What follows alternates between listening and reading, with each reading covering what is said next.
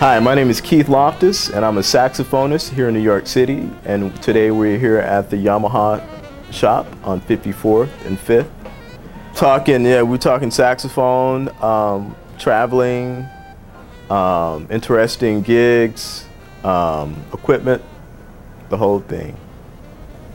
One of my first big breaks was with legendary Frank Foster's big band. I was at the New School at the time, and I was in one of his classes, one of his ensembles.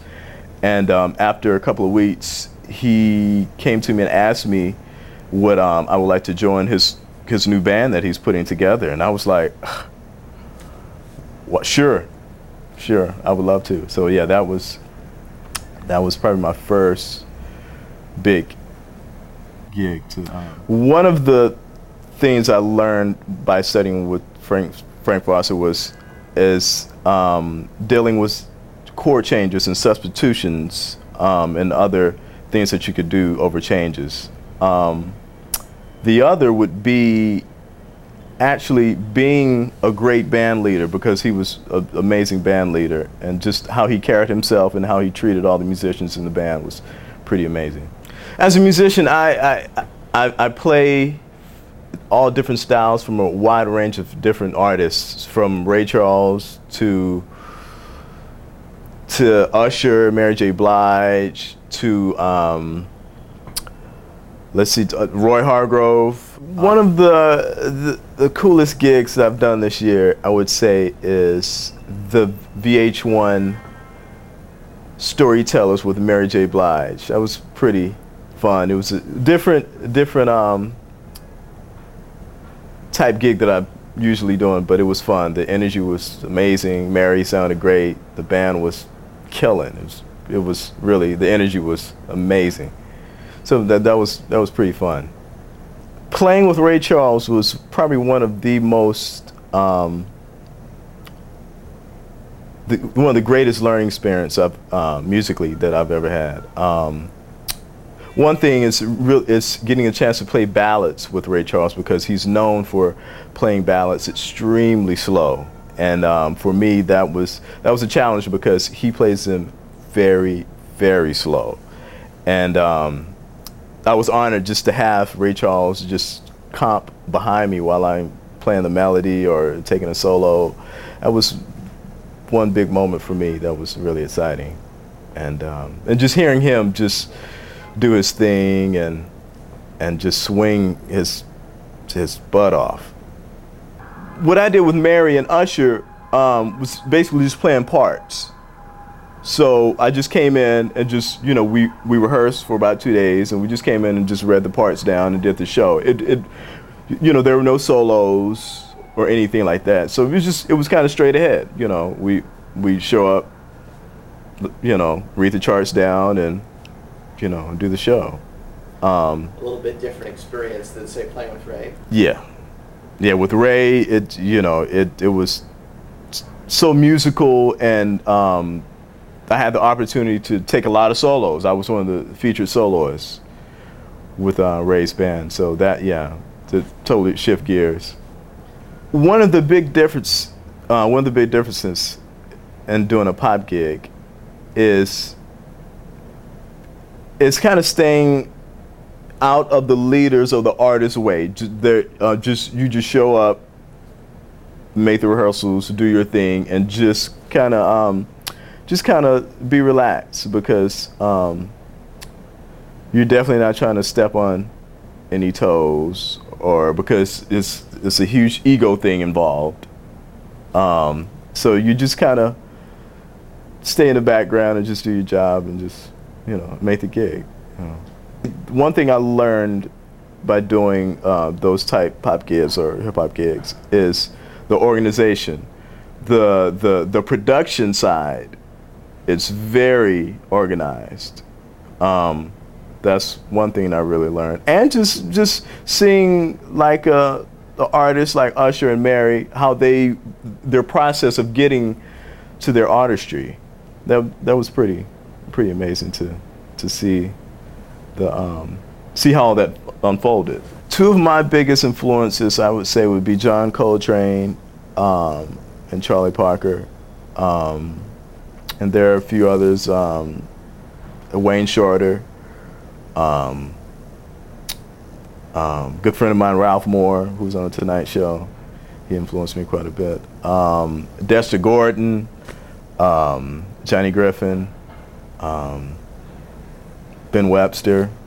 All of those influences that I've just talked about is really a part of my concept and my being. I love playing ballads, I love playing pretty, and I love just playing tunes that swing and groove. That's what I do.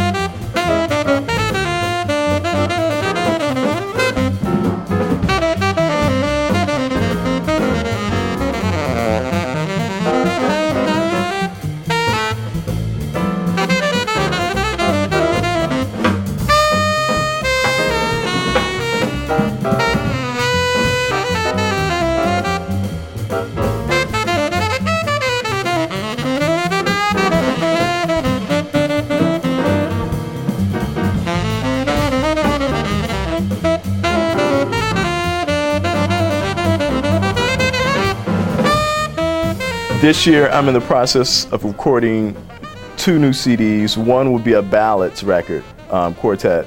The other would be just a straight-ahead quartet jazz recording. So those are 2 things to look out for that I'm really excited about. My first project that I did actually was recorded in Singapore. I was there in 1998 for 4 months, and I got together with some Americans who lived there, and I recorded there and brought it back to the States and put it out as a solo quartet recording. So that was my first recording. This would be this would be my third. The second was a recording last year that I did with my brother. He was singing on the recording, and it was that was actually for my mother, because my mother always wanted us to do something together, so we surprised her and brought it to the studio while we recorded. So that was the second project. So these next 2 projects will be the third and fourth projects that I've done. The last 2 weeks I was in Singapore with a great band. It was a really nice jazz festival at Harry's Club in Singapore with great trombonist Vincent Gardner and amazing trumpeter Brian Lynch, Grammy Award winner. And last week I was in Japan at the Blue Note with Roy Hargrove's big band, which was really amazing, exciting. The Blue Note was great, and the people were absolutely tremendous. As a musician, I've been very fortunate to travel all over the world, and one of my favorite places would be Paris. The food, the wine is amazing. And second, I would say Singapore, actually. I just came from there. The food is amazing there. The whole vibe of the place is really spectacular. There's tons of music there, the great museums, the beaches. It's really amazing. 2 of the most interesting places I've been, I would say, it was Beirut. I was there for 2 weeks, and what was that? 2004, and Armenia. I was there in 2006. Beirut was very beautiful. I mean, the Mediterranean's right there. The people were very nice, and there's a lot of history. I got a chance to speak with the locals just about the history Yeah, I would say that was Beirut's one of the most interesting places that I've traveled. When I first got there to Beirut, I felt a little uneasy because I didn't know what would happen or whatever. But after like the second day, and I was out walking the streets late at nights, about 2-3 in the morning. I mean, Beirut is like a college party place, actually. I mean, it was a lot of parties going on, a lot of clubs. I mean, I was totally blown away, actually. Yeah, it's a fun place. Beautiful place.